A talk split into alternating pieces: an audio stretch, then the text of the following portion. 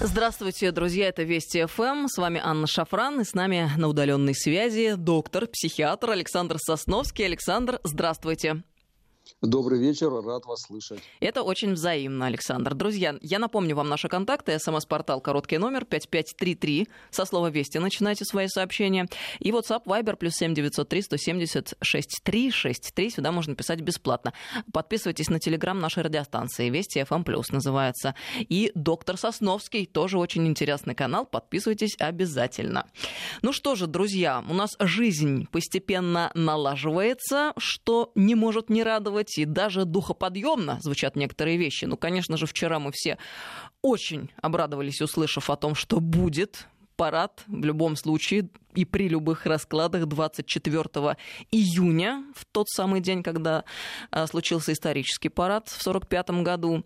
Сегодня, а, наконец-то, мы узнали о том, что действительно ситуация выправляется, и постепенно с 1 июня будут открываться самые разные а, предприятия и организации, и розничная торговля, непродовольственные товары, предприятия сферы услуг и прочее, и прочее.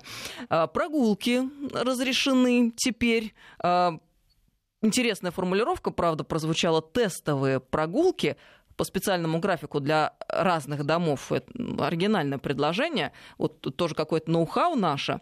Ну, очень хотелось бы открытия парков потому что есть основания полагать, что в парках э, без каких-либо графиков можно достаточно легко соблюдать социальную дистанцию, получая в тот самый момент необходимую дозу витамина D, солнечного света и хорошего настроения, что нам всем так сильно необходимо. И еще очень хотелось бы отдельно обратиться к профильным чиновникам а, с просьбой нижайшей все-таки а, хотя бы сейчас и сегодня, когда начало улучшаться настроение, перестать нас пугать на время второй волной, той самой, которая может случиться осенью. Ну, давайте вот как-то немножко выдохнем для начала, а потом перейдем к следующим этапам. Александр, мы с вами на прошлой неделе начали очень интересную беседу, как раз э, связанную вот с этими мероприятиями. Э, начали беседу о том, как выходить из самоизоляции с наименьшими потерями с точки зрения психики. А, программа эта пользовалась успехом большим. Люди очень много писали, мы решили, необходима вторая серия. Вы говорили, в частности, о чем? О том, что можно диагностировать себя самих. Ну, ну какие способы? Там, можно же за собой понаблюдать за близкими. Раздражительность, потеря мотивации, уход в себя. Все это говорит о преддепрессионном состоянии. Вот, одно дело диагностировали, другое дело вы предлагали некие методики выхода из э, таких неприятных состояний. Давайте э, продолжим. Вот э, как понять, что что-то не так, и какие действия в связи с этим можно предпринять?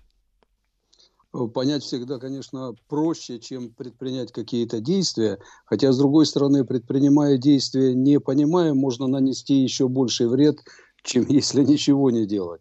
Вы э, начали программу с того, что сказали, не надо пугать нас э, второй волной.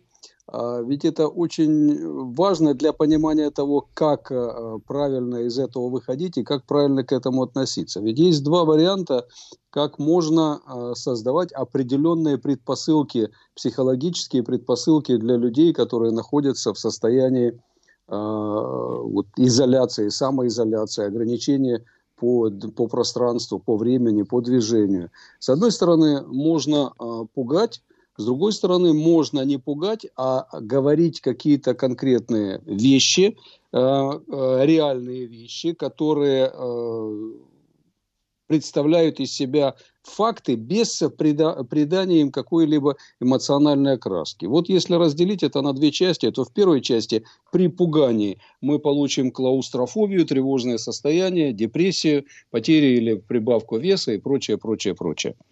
А если же мы э, будем относиться к людям как к сознательным э, организмам, э, которые нормально воспринимают нашу речь и нормально воспринимают то, что мы им говорим, то в итоге мы получим осознание проблемы, выработки, выработка для самого себя каких-то методов защиты или борьбы с этими проблемами, выработка своей поведенческой линии и, в конце концов, э, получение определенной внутренней мотивации. Вот это очень важно понимать. И вот знаете, Анна Борисовна, вот на прошлой программе, если мне память не изменяет, был один то ли звонок, то ли смс, где один из слушателей сказал, вот вы говорите про клаустрофобию, а, а есть агорафобия, не... да. Есть агорафобия. И, знаете, меня это натолкнуло на дальнейшие какие-то размышления. Я пришел э, к такой проблеме.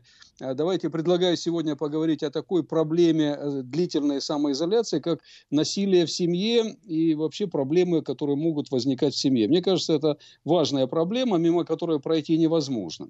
Так вот, как это ни странно, если правильно проанализировать ситуацию, то изначально, конечно, возникает клаустрофобия, боязнь закрытых помещений, боязнь закрытого пространства, а затем ведь действительно в рамках отдельно взятой квартиры, в которой семья, человек находится в состоянии закрытости, появление даже одного э, дополнительного в кавычках человека, члена семьи, начинает вызывать определенный страх. То есть возникает такая, такое состояние микроагорафобии, когда э, нахождение рядом с вами членов семьи может вызывать страх перед их появлением. Страх от того, что э, вам э, пожалуются, страх от того, что вам предъявят какие-то претензии. Наконец, просто страх от того, что вы хотели быть в какой-то момент один, а это никак не получается. вот это очень мне кажется, такой важный момент понимать, что вот эта клаустрофобия и агорафобия, они действительно ходят вместе и э, очень часто становятся э, причиной э,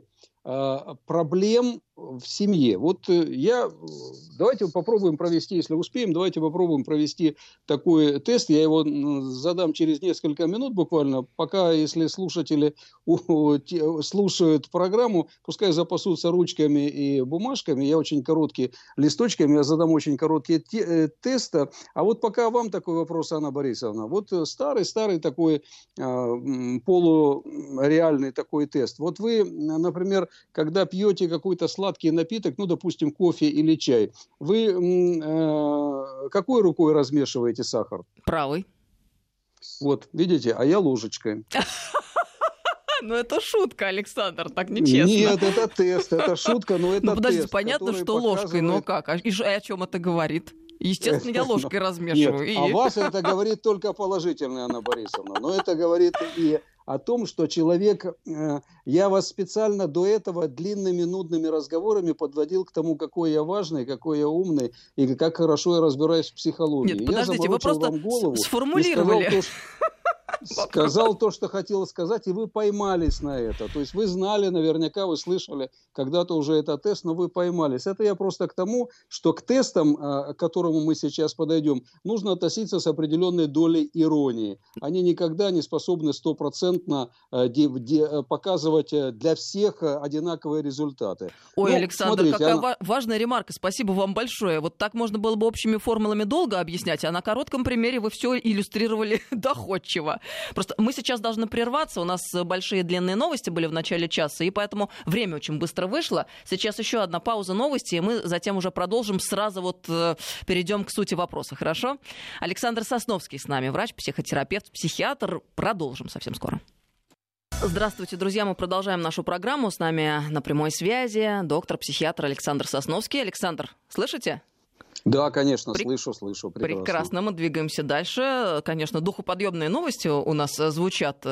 Э, слушатели продолжают присылать вопросы. И, и, кстати, по поводу новостей, в частности. Вот всех заинтересовали действительно тестовые прогулки по специальному графику для разных домов. Спрашивают, а каким образом это будет а, отслеживаться и выявляться нарушения тоже, каким образом будут. Действительно вопрос, а я просто тут, когда эти вопросы читаю, вспоминаю э, недавнюю нашу практику, собственно, которая продолжает еще э, использоваться в городе Москве с приложением «Социальный мониторинг». И тут э, вот что хотелось бы отдельно еще озвучить, ну, с тем, чтобы мы э, шли уверенно вперед, исправив ошибки, выстраивая стабильное будущее нашей процветающей страны. По пути цифровизации мы как-то очень так рьяно двинулись. И в чем проблема, как мне кажется? У нас э, выявилась такая презумпция невиновности цифровой системы, э, в то время как существует абсолютная презумпция виновности обычного человека. И вот э, все тяготы и финансовые, и психологические, и временные по доказыванию своей невиновности, в том случае, если приложение, например, вынесло неправильный штраф, оно, как правило, ложится на гражданина, а не на государственные органы, не на э, систему электронную. Вот это, мне кажется, очень большой перекос, неправильно. И здесь очень хотелось бы э, исправить все-таки те самые ошибки э, и изменить ситуацию к лучшему радикально. Поэтому вот э, пока не придумали, как будут тестовые прогулки выявлять несанкционированные, хочется на предупреждение вот такую обозначить проблему. Александр, ну давайте двинемся дальше. Вы предупредили наших слушателей, что надо взять бумагу и ручку, а сейчас тест.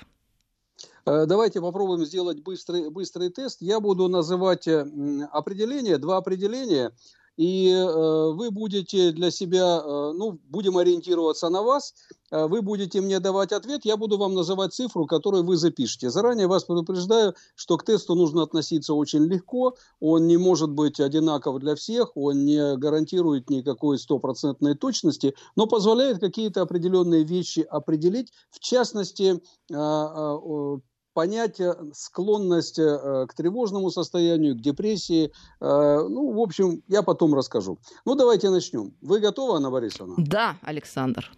Э, Черный или белый? Хорошо. Отвечайте. Нет, отвечайте. А, белое, конечно, я просто записала. Поставьте себе единичку. Так. Низкий или высокий? А те, кто черный, написали, что поставить им? Ноль. Так, дальше следующий вопрос. Низкий или высокий? Высокий. Поставьте себе 0, для низких 2. Так. А, горький или сладкий? Сладкий. Поставьте себе 0, для горьких 2. А, свет приглушенный или яркий? Приглушенный. А, поставьте себе 0, для яркого 3. Так. Круг, круг или квадрат? Круг. Поставьте себе 2, квадратики поставьте себе 1. Потом посчитайте, мы через некоторое время к этому вернемся, а сейчас пойдем чуть-чуть дальше. Я просто даю время, там, минут 30-40, пока люди посчитают. Секунд 30-40. Свой день. Ну, нет, я, конечно, имею в виду секунд 30-40. Смотрите, э, я возвращаюсь все-таки к теме э, возможности усиления э, случаев насилия в семье при самоизоляции. Есть пять основных признаков, по которым можно Э, задолго до того, как это насилие произойдет, понять, что э, такое может произойти. Это может сделать каждый. Это может сделать женщина, это может сделать и мужчина. Как вы знаете, есть насилие не только э, направленное против женщин, но и против мужчин, против детей. Но ребенок, конечно, не может, но э, какая-то часть семьи может заранее это определить. Смотрите, первое и, пожалуй, самое важное – это наличие пауз в диалогах.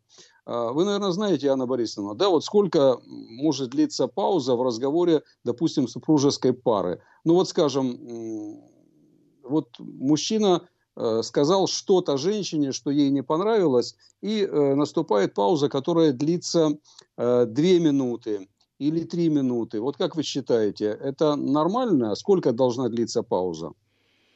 Ну, я думаю, что это все очень индивидуально и по-разному. Я-то с возрастом предпочитаю э, вообще как-то выдыхать и поспокойнее относиться. Лучше подольше помолчать, от греха подальше. А, ну, я вас разочарую, я вас расстрою, Анна Борисовна. В принципе, в диалоге двух э, равноправных членов семьи или тех, кто живет вместе, э, ответ, длительность паузы не должна продолжаться дольше, чем была пауза у вашего визави, и в любом случае не дольше двух минут. Ага. Если между вашим вопросом э, или вашим, вашей, вашим словом или вашим предложением и ответом пауза начинает длиться две минуты, три минуты, четыре минуты, это первый грозный признак того, что человек от вас уходит, ну в кавычках, конечно, уходит, психологически уходит. Это очень важный момент, поэтому засекайте паузы и не позволяйте им раз, раз, развиваться слишком, э, расходиться слишком сильно. Паузы должны быть сокращены. Очень важный совет. Спасибо вам большое, доктор. Но я-то это воспринимаю поняла как. А, я подумала, что вы говорите о каких-то вот таких кризисных ситуациях, когда конфликт нарастает. Например, тебе сказали что-то, что тебя очень сильно вывело из равновесия. И тут может быть буря, а можно ее избежать так, типа, немножко выдохнуть, а потом ну, да, да, да. Ну, я это, вот такое представила это, себе. Это немножко другая ситуация. Хотя в любом случае в любом случае пауза в взаимоотношениях двух, я имею в виду близких людей, пауза во взаимоотношениях двух близких, близких людей, которые длится больше двух минут, считается уже в определенной степени кризисной, если речь идет о диалоге. Конечно, если я, проходя там мимо кухни, сказал жене, приготовь мне кофе и потом и пошел в спальню, то это не предполагает никакого ответа, пауза может длиться пять минут, после чего я начну орать, ну где же твой кофе, я тебе сказал уже пять минут назад, а ты ничего не даешь. Это, конечно, не из разряда психологии, это уже из разряда чего-то другого. Но паузу, смотрите за паузами. Поэтому если э, вот в такой ситуации, как мы сейчас все практически находимся, они не должны быть слишком длинными. Второй фактор, который нужно обязательно учитывать, несогласие э, с какими-либо утверждениями. Не играет роли с какими, но вопрос несогласия или несогласия с тем, что вы говорите, вашего визави, это тоже один из сигнальчиков, один из звоночков того, что назревает определенная буря. Третий фактор, очень важный, это перебивание. Вы разговариваете, вы говорите, вас перебивают вас перебивает, э, это достаточно такой э, далеко зашедший уже случай, с которым, который нужно внимательно рассмотреть и понимать, что будет дальше. Дальше обычно начинается бросание предметов, хотя иногда и без бросания предметов переходят к насилию. Вот эти пять факторов, они основные, которые нужно э, в семье воспринимать. Если вы видите один из этих двух факторов, они не обязательно следуют один за другим, они могут идти в другом порядке, но обычно идут именно в таком, в таком вот порядке. Если они двигаются вот так, вы можете их так расположить, знайте, что в принципе вы находитесь на грани определенного разлада, когда может произойти какое-то насилие в семье против вас или против ребенка или против вашего домашнего животного. Насилие в семье, э, когда ярость не может быть выплеснута на вас лично может быть выплеснуто на ребенка. Это еще более страшный вариант, еще более страшная ситуация, при которой вам не могут или не хотят ответить, но отвечают тем, что э, бьют ребенка или бьют животное. Поэтому вот мне показалось, что это очень важный момент, который нужно э, понимать во взаимоотношениях в семье, потому что сейчас это назревает. Теперь давайте мы немножко поговорим все-таки о этом тесте. Ну, мне, конечно, не хочется проводить эксперименты на вас, Анна Борисовна. Ну, я, я уже заинтригована. Давайте. Да? Что там? Все узнают мою истинную сущность. Я не без тревоги, конечно, жду результатов. Ну уж ладно. А никто вам не написал случайно, пока не было там своих результатов, никто не подсчитал сумму своих баллов? Не, Нет, не, не писали. Вам? Друзья, но ну вы пришлите, пожалуйста, у кого какая цифра получилась. Ну хорошо, Анна Борисовна, сколько у вас, э, сколько вы набрали? У меня три. У вас три.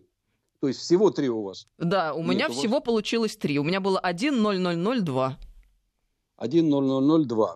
Ну, смотрите, э, не по отношению к вам, но э, так по отношению плохое, видимо, будет. к среднему испытуемому пробанту, скажем так, больше девяти – это абсолютная норма. Так. А, ну, меньше пяти – это, конечно, не норма, Анна Борисовна. Это не значит, что вы находитесь на грани депрессии, но это значит, что у вас э, есть определенный диссонанс, у вас э, исчезло ощущение гармонии. Вот мне ужасно неприятно, не хочется э, заниматься какой-то диагностикой на расстоянии, выглядит это именно так. Нет, ну подождите, это нормально. Мы, не... У нас был длительный период самоизоляции. Конечно же, очень многие люди впали в депрессию, кто кто-то в сильную, кто-то в среднюю, у кого-то просто настроение пониженное. И я одна из этих людей, которые, в общем-то, переживали вместе со всей страной все то, что на нас обрушилось. Поэтому я не считаю здесь катастрофой э, полученную цифру 3. Нет, катастрофы, конечно, здесь никакой нету. Просто нужно понимать, что э, ваша, ваш, ваша внутренняя батарейка, она требует подзаряда она требует подзаряда. И здесь, конечно, меры, которые сейчас будут ослабляться, они сыграют однозначно на пользу всем тем, у кого оказалось э, это число меньше пяти. Это э, важно понимать, потому что нужно восстанавливать свой внутренний заряд. А вот остается очень мало времени, я так понимаю. Для этого можно сделать несколько вещей, которые легко могут привести вас э, в норму и достаточно быстро э, восстановить вот этот заряд, привести там с 30%, как сейчас у вас, до 70%, когда вы спокойно э, сможете относиться ко всем проблемам совсем по-другому. Ну, кстати, мы вот говорим по депрессии. Вот один из очень важных показателей, который нужно всегда учитывать, это состояние сна. А, есть э, два а, таких, э, ну скажем, такие наиболее яркие представления о сложностях с засыпанием или со сложностях со сном, э, которые указывают, могут с точностью указывать на наличие депрессии или просто наличие тревожного состояния. Одна категория людей говорит, что я засыпаю мгновенно, как убитый, затем просыпаюсь в 3 или в 4 часа, обычно в полчетвертого в 4, и после этого не могу заснуть. А у другой категории все происходит совсем наоборот. Они мучаются и крутятся в постели до позднего и поздней ночи, иногда даже до утра, до 4 часов, до 3 часов, иногда до полпятого. После этого засыпают, спят полтора-два часа, и затем измученные просыпаются, не зная, как им дальше идти на работу. Это две категории. Здесь э, нужно э, понимать так. Э, вторая категория, она может быть более мучительная, но она не говорит о депрессии. Она говорит о наличии определенных соматических расстройств и о наличии тревожного состояния. А вот первая ситуация, когда вы быстро засыпаете, а затем ночью просыпаетесь и не можете заснуть, это грозный предвестник надвигающейся депрессии. Вот здесь уже нужно принимать меры. Поэтому это каждый может сам по себе себе э, посмотреть. Я имею в виду ситуацию, не которая возникла один раз в году или один раз в месяц. Если вы изо дня в день просыпаетесь в 3 часа ночи, засыпаете моментально, а в 3 часа ночи просыпаетесь или в 4, и после этого э, у вас нет ни сна, ничего, и вы ничего не можете с собой поделать, и это повторяется в течение 5-6 дней или 10 дней, то знаете, что у вас э, есть практически все шансы перейти э, в депрессионное состояние. А вот если, это очень важно. А если такой вариант, Александр, э, засыпаешь тут же как убитый и можешь спать сколько угодно, в общем-то. Вставать не всегда хочется. Э, в 6 часов, в 8 и в 9 можно проспать и, и до часу дня. Это тогда что? Это значит, вы лентяй просто. Вот не мой случай, потому что со сном у меня в будни не всегда проблемы. Как правило, больше пяти часов не получается. И вот слава тебе, Господи, проблемы с засыпанием нет и могу не просыпаться долго. А вы просто, не, вы просто не пример. Я хорошо знаю ваш график работы, поэтому я э, очень часто удивляюсь, как э, вам удается все это сохранять и все, свою форму сохранять и все это дело э, поддерживать на нужном уровне. Огонек, который постоянно должен гореть, а не просто тлеть, это очень важно. И э, это честь и хвала вам, что у вас так получается. Но на самом деле, э, знаете, есть правило, вне зависимости от того, кем вы себя считаете, жаворонком или совой, вставать нужно рано и ложиться тоже нужно рано, потому что тот сон, который вы заполучили до 12 часов ночи, до полуночи, он самый здоровый и самый нормальный. Иногда 2 часа с 10 до 12 дают больше, чем 6 часов с 12 до 6. Ну и вставать желательно тоже э, с появлением солнечных лучиков. Не случайно наши предки так делали, они а знали в этом то. А вот, Александр, мало времени осталось, но я уточню, потому что действительно важный момент, и от вас, как, как, как от специалиста, хотелось бы услышать. Я заметила такую э, закономерность. Если ты ложишься до 12, даже, например, в половину 12 ночи, да, и даже если встаешь очень рано, в 5 утра, то чувствуешь себя совершенно иначе, как если бы лег в час, например, а встал бы в 8. Абсолютно правильно, абсолютно точно. Я здесь э, не хочу углубляться в то, что я очень люблю и что не очень признает а, так называемая школьная медицина или университетская медицина. Китайская медицина и вообще восточная медицина, она знает, что все а, системы человека и органы работают по определенным часам. Меридиан почек, сердце и прочего-прочего. Не хочу, чтобы меня сейчас тут начинали называть шарлатаном, но все прекрасно знают, какие часы, по крайней мере, китайцы с древних времен хорошо знали, когда когда, в какие меридианы, в какие точки нужно проводить иглоукалывание, чтобы воздействовать на что-то конкретное. Александр, Это же касается поддержу вас здесь. Э, с доктором Сосновским мы делали программу э, на телевидении по поводу китайской медицины. Так вот, в Штатах есть аккредитованные э, клиники по, китайской меди... по китайской медицине. У нас такой доктор был в программе. Абсолютно доказательная как бы, вещь, которая практикуется на официальном уровне. Вот поэтому тут даже не надо никаких оправданий относительно китайской медицины. Нам очень много прислали люди своих цифр. Они такие 2, 2, 6, 7, 5, 4 э, и так далее. Э, ну, другие пишут, что, мол, Анна, мы все вместе, не отчаивайтесь, и тесты не абсолютный показатель. Спасибо большое. Очень интересно, побольше бы таких интересных передач. У нас сегодня очень сжато получилось, потому что большие новости. Мы обязаны просто продолжить с вами, Александр, потому что ощущение вы только затравку дали и сделали анонс к той самой интересной беседе, которую мы обязательно должны с вами вот э, в будущем осуществить. Как считаете? Ну, кто бы, возра... кто бы возражал? Я только за. А, кстати, те цифры, которые вы назвали, они дают определенную тенденцию. Обратите внимание, они все меньше пяти. Э, это ведь не случайно. Ведь не случайно вам э, прислали люди самые разные из разных точек. Вот это, вот это э, мы получили определенный результат. Все хорошо, будем работать. Да, Александр Сосновский, доктор, психотерапевт, был с нами на связи. Всем доброго вечера, друзья.